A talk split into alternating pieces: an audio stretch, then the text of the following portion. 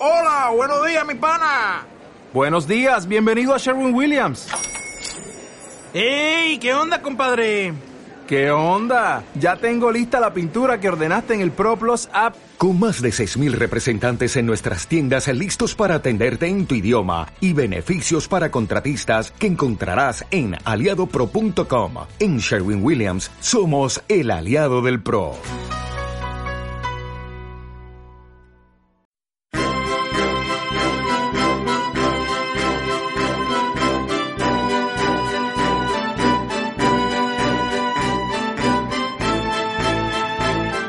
Buenos días, bienvenidos a un nuevo programa. Hoy, jueves 22 de agosto de 2019, peoncaminero.com con una nueva columna del Dr. Johnson.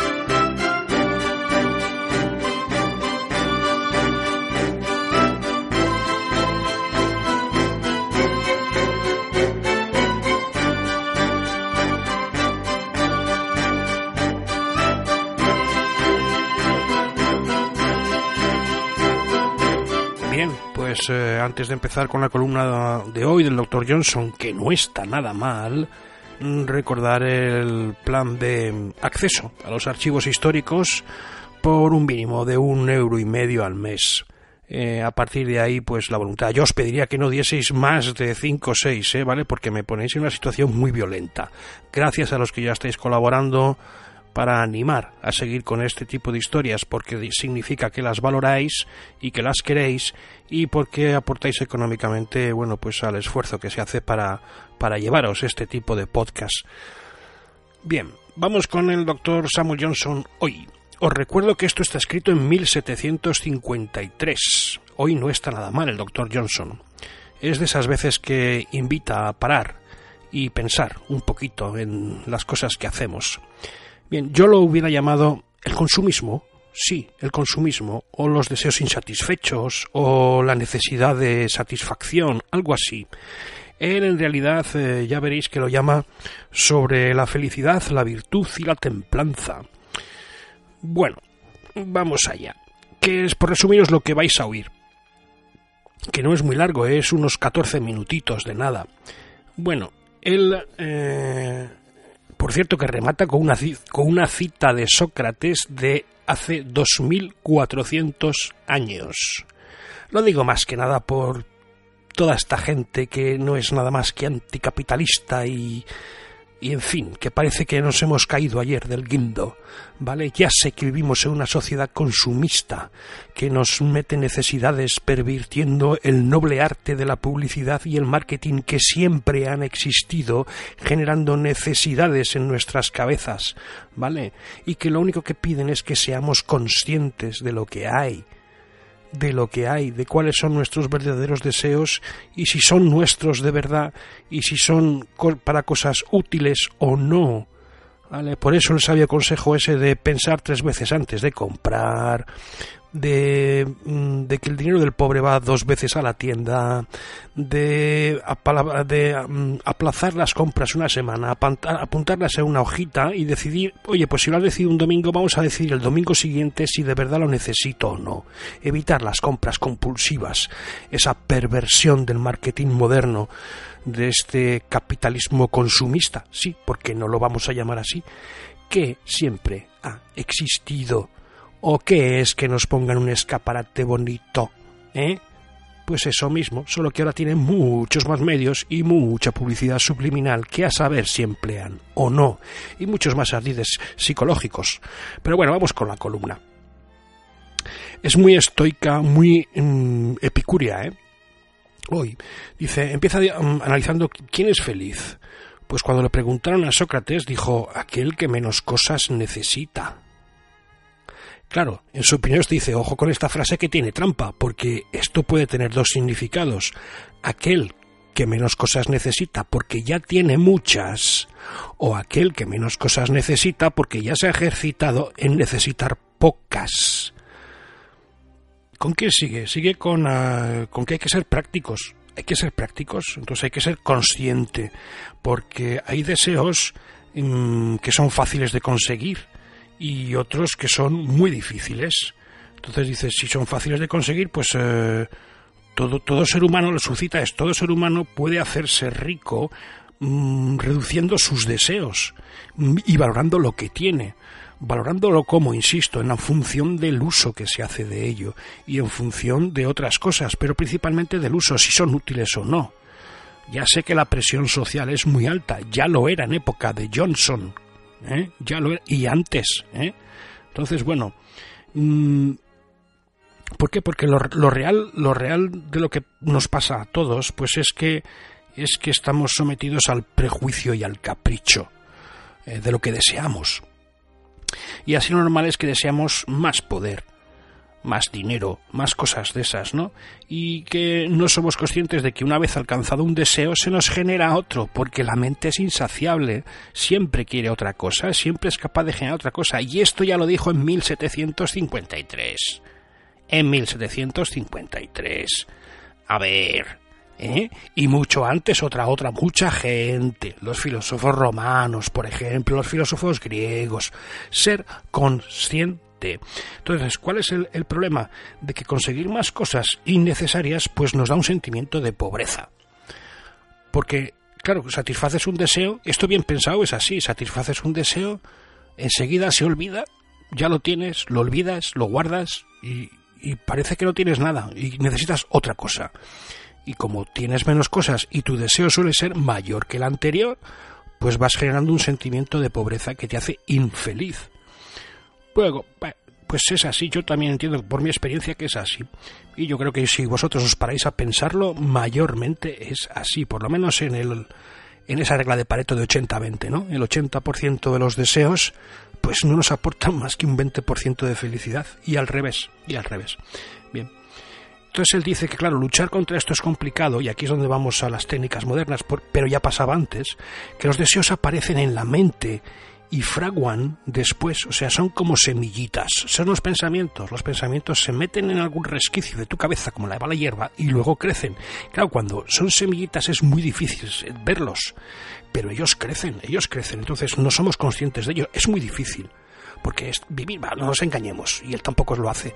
Vivir consciente el 100% del tiempo es, pues a ver, si no eres consciente de tu latido de corazón, de cómo respiras, de lo que pasa, pues es difícil, es difícil, entonces, mm, si no somos conscientes de cómo pasa el tiempo, de cómo los desperdiciamos, pues es difícil ser consciente de esos pensamientos, esas semillitas que la gente te pone en la cabeza.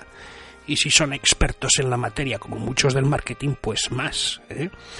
Entonces, eh, crece en nosotros sin saberlo, sobre todo en determinadas épocas de la vida, la tentación de la riqueza y el reconocimiento social, que es una presión muy, muy fuerte. Muy, muy fuerte y es muy difícil de resistir.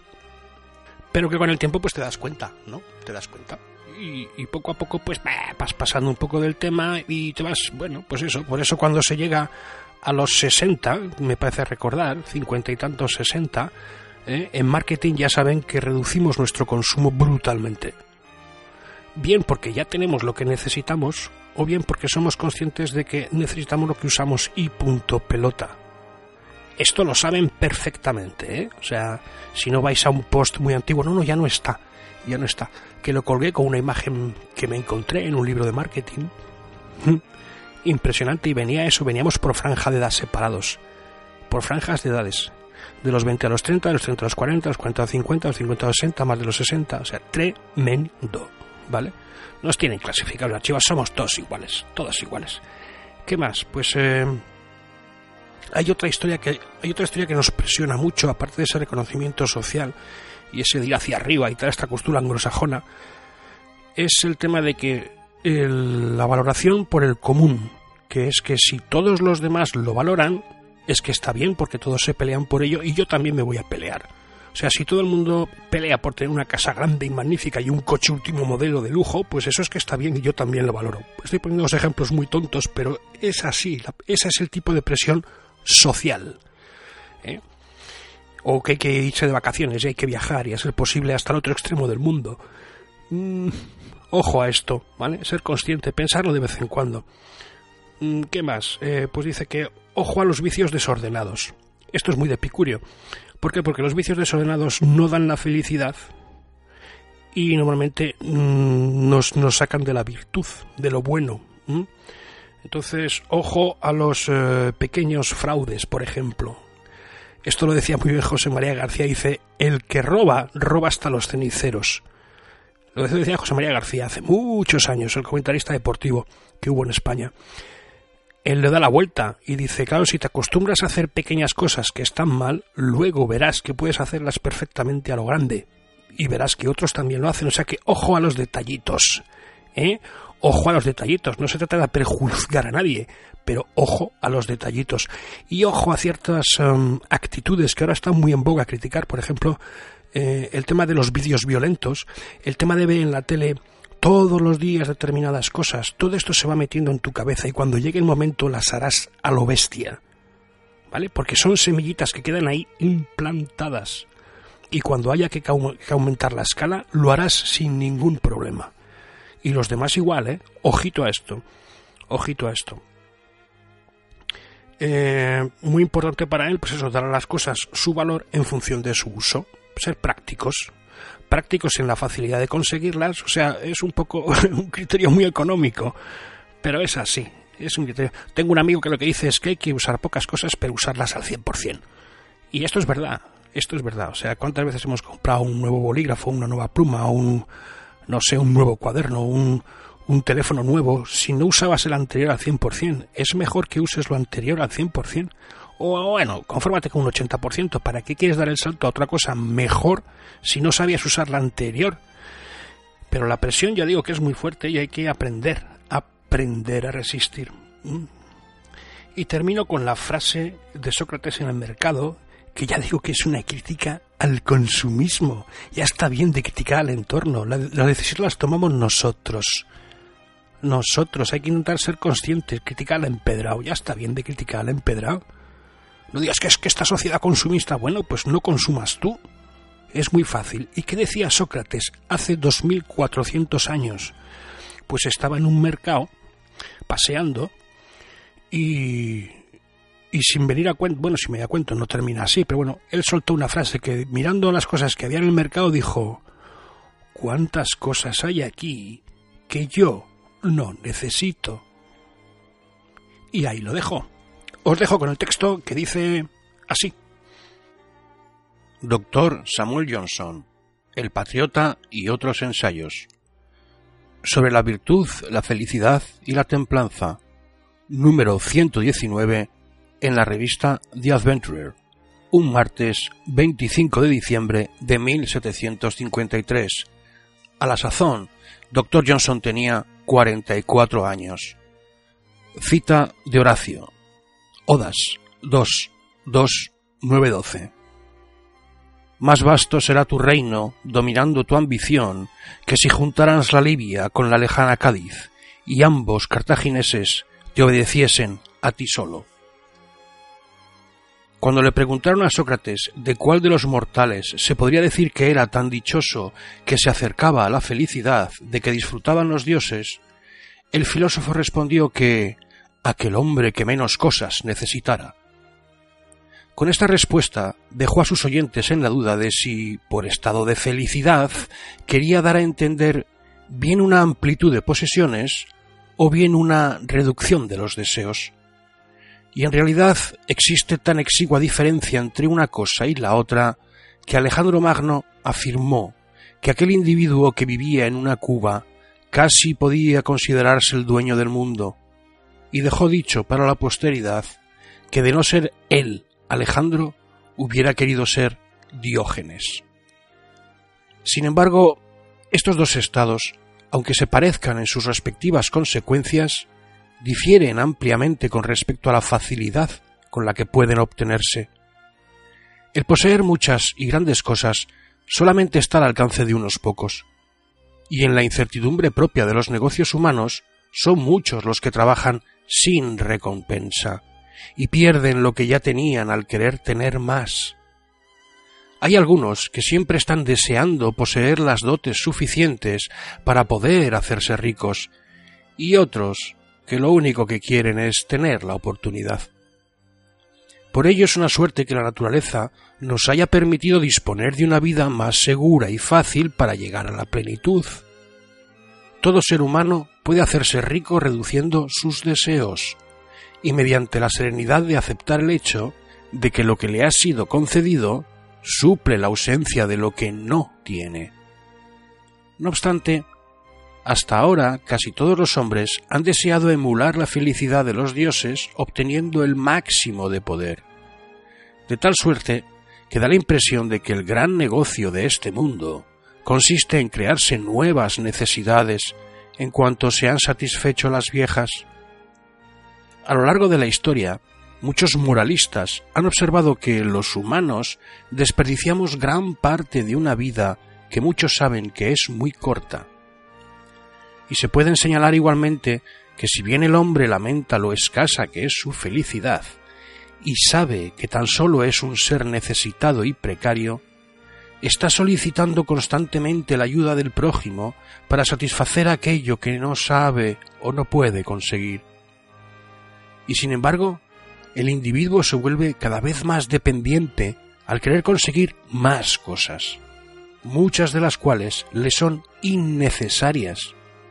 Se crea una especie de pobreza artificial, sufriendo por no disponer de algo que una vez conseguido no le produce la menor satisfacción.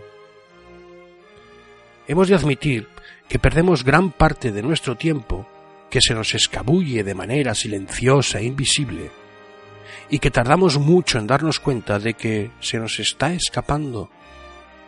Del mismo modo, se insinúan a la mente deseos que nos pasan inadvertidos, y no nos damos cuenta de que se están apoderando de nosotros hasta que hacen acto de presencia en nuestra mente consciente. Ningún ser humano está lo suficientemente atento como para observar el paso de cada minuto de su vida o para observar cada latido de su corazón. Asimismo, sacrificamos gran parte de nuestro tiempo a hábitos y costumbres. Lo desperdiciamos porque vemos que otros también lo desperdician. Del mismo modo podemos estudiar el ejemplo de lo contagioso que es el deseo vemos a los demás en busca de bienes imaginados y empezamos a hacer lo mismo que ellos, para que con nuestra actividad enfebrecida podamos conseguir lo que pretendemos. Cierto es que al hombre, en tanto que miembro de la sociedad, se le hacen necesarias muchas cosas que tal vez resultarían enteramente superfluas si viviera de forma más natural. Y también es cierto que muchas cosas que no son absolutamente necesarias resultan tan útiles y convenientes que no deben evitarse. Incluso voy a hacer una concesión todavía más liberal. En las naciones ricas y razonablemente gobernadas, la tentación de la riqueza y del nivel social, y las distinciones que eso conlleva, son de tal magnitud que resulta muy difícil resistirse a ellas. Por consiguiente, si yo viera que una vida tranquila solamente se ve alterada por los esfuerzos por conseguir riquezas y honores, o por aquellas preocupaciones que el mundo considera justa o injustamente importantes, no creo que tuviera el valor suficiente para inculcar preceptos de moderación y de paciencia. Quien se haya involucrado en una búsqueda en la que todo el mundo es su rival, está convencido de que tal búsqueda es de suma importancia y por consiguiente dicha persona no va a detener su propósito por las palabras de un filósofo. Tampoco estoy seguro de que el acumular unas honestas ganancias sea algo que se deba ocultar, o que tenga que reprimirse la ambición de disfrutar de unos honores justos. Es comprensible que se desee todo cuanto se haya conseguido noblemente y que permita a su poseedor una limpia ventaja sobre los demás. No podemos acusar a nadie temerariamente porque pretenda hacer públicas sus adquisiciones. Pero si echamos un vistazo a la humanidad, ¿a quién podremos encontrar entre tantos seres humanos que la fortuna le haya servido para realizarse personalmente, o que no se ve atormentado por desear nuevas cosas que una vez logradas perderán todo su interés y placer. Esta persona pretende dejar un recuerdo imperecedero construyendo una mansión que jamás llegará a habitar. Esta otra no duda en remover montañas para llevar a cabo un proyecto que una vez lo haya concluido dejará de tener tanto interés. Esta otra adorna, restaura y embellece su casa con los más hermosos muebles, con el único propósito de poseer un hogar más rico y hermoso que el que tienen sus vecinos. No estoy tan alejado de lo que ocurre en el mundo como para inculcar la idea de que semejantes apetencias no son deseables. Pero si profundizáramos en las razones que hacen valioso todo esto, llegaríamos a la conclusión de que sólo se anhelan tales cosas porque constituyen la demostración de la riqueza. Por ello, no hay nada que muestre mejor el deterioro de nuestra mente que complacerse en inventar una realidad inexistente para que los demás se hagan una idea equivocada de nuestra riqueza y honores.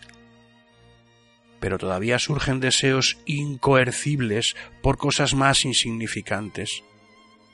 Podemos encontrar personas que no logran conciliar el sueño porque desean poseer una especie particular de concha marina, o que desperdician su vida tratando de conseguir un libro escrito en una lengua que desconocen, o que se mueren de envidia al ver los floridos parterres de su vecino, o que rondan como buitres sobre el despacho de un amigo esperando que se muera para poder saquearlo y hacerse con el fósil que lo adorna, o que no les importaría gran cosa que ardiera toda una calle con tal de que pudieran arramblar en el tumulto una caja de preciosas medallas de una tienda de antigüedades. Quien crea que hablo de forma exagerada o hiperbólica de estos temas es porque apenas ha tenido ocasión de conocer la raza de los llamados virtuosos. Bastaría que supiese un poco de la índole moral de estos individuos o tuviese la ocasión de asistir a una de sus reuniones para que se diera cuenta de que el prejuicio y el capricho pueden hacer valioso el objetivo más insignificante, y que para algunas de estas personas el hecho de alardear ante sus competidores de la posesión de cualquier objeto extraño representa uno de los acontecimientos más importantes de su vida. Puedo asegurar, sin que se me tache de hombre malhumorado, que conviene advertir de que hemos de sentir verdadera repugnancia hacia deseos como los expresados más arriba, antes de que logren apoderarse de nuestras mentes, y que de permitirlos tan solo hemos de concederles una mínima importancia, la necesaria para distraer un poco nuestra vida diaria de los auténticos problemas que pueda haber en ella. Un deseo incoercible sea cual sea su entidad, siempre logrará quebrantar nuestra tranquilidad. Aquello que creamos necesitar puede atormentarnos, no por su valor real, sino por el que nosotros le concedemos. Hay un cierto tipo de enfermedad en la que se ha observado que el paciente siente tal frenético deseo de devorar alimentos que come desmesuradamente, como jamás hubiera podido hacerlo cuando estaba cuerdo ni en sus momentos de mayor apetito. Pero al tener alterado el sentido, su ansia es irresistible, y no se le podrá calmar hasta que se le complazca de alguna manera. Los apetitos de la mente son de una índole semejante. Por muy insignificante que sea su naturaleza, el deseo de satisfacerlos puede provocar una gran inquietud. Los romanos lloraban tan desconsoladamente la muerte de sus lampreas como podían hacerlo cuando les ocurrían las más importantes desgracias personales. Los deseos desordenados, sean de la clase que sean, deben estudiarse con sumo cuidado, porque muy bien pueden no solamente ser enemigos de la felicidad, sino también de la virtud. Hay hombres a los que generalmente se les admira por su erudición y sabiduría, que no se pararían en barras a la hora de eliminar a un competidor en la subasta de cualquier obra de arte, y a los que no sería muy recomendable dejar solos en una biblioteca o ante una vitrina de objetos artísticos. A este tipo de faltas no suele concedérseles importancia en aras de una supuesta fraternidad, excusándolas como simples bromas. Pero yo siempre he creído que quien se habitúa a cometer fraudes en las pequeñas cosas solo espera la oportunidad para poder cometerlas en otras más importantes. Decía Pitágoras que quien se acostumbra a matar corderos no tendrá muchos escrúpulos a la hora de derramar la sangre de un hombre. Conceder a las cosas su auténtico valor, según el uso que de ellas se haga, debiera ser el justo propósito de todo ser racional. Pocas cosas son las que pueden llevarnos a la felicidad y que, por tanto, merecen ser ansiadas ardientemente. El que observa el ajetreo generado por las tentaciones de los negocios mundanos con la misma mirada filosófica con la que Sócrates observaba las mercancías expuestas en el mercado de Atenas, repetirá sus mismas sabias palabras. ¿Cuántas cosas hay aquí que yo no necesito? Bueno, y hasta aquí el artículo, la columna del doctor Johnson de hoy que espero que os haya resultado atractiva y interesante. Es una bonita columna hoy. No sé si para enmarcar, pero es una bonita columna. Hace pensar muy tranquilamente, muy sosegadamente, en mi opinión, muy humanamente, porque todos somos humanos y fallamos muchas veces y nos dejamos arrastrar por todas estas cosas que él ha comentado, y que ser consciente al cien por cien de uno mismo es prácticamente imposible, solo al alcance de algunos santos y místicos. En fin, que es una pelea continua. Bueno, pues eh, para ir acabando ya, pues recordaros otra vez el, el plan de, de, fans, que es como lo llama iVox, ¿vale? Darle al, al, corazoncito, al compartir, comentar, eh, darle a la valoración de iTunes, ese tipo de historias, porque es como se distribuye. Recordad que tenéis todos los podcasts ordenados en, eh, peoncaminero.com y si queréis alguna otra noticia de tipo profesional, pues también las cuelgo en jesusbezanilla.com. Pero eso ya lo dejo a vuestro criterio, que sois mayorcitos para acceder a los podcasts y a la información si queréis o no. Y nada más, eh, despedirnos por hoy. Nos vemos en otro podcast, si al lugar y os apetece. Un saludo. Hasta luego.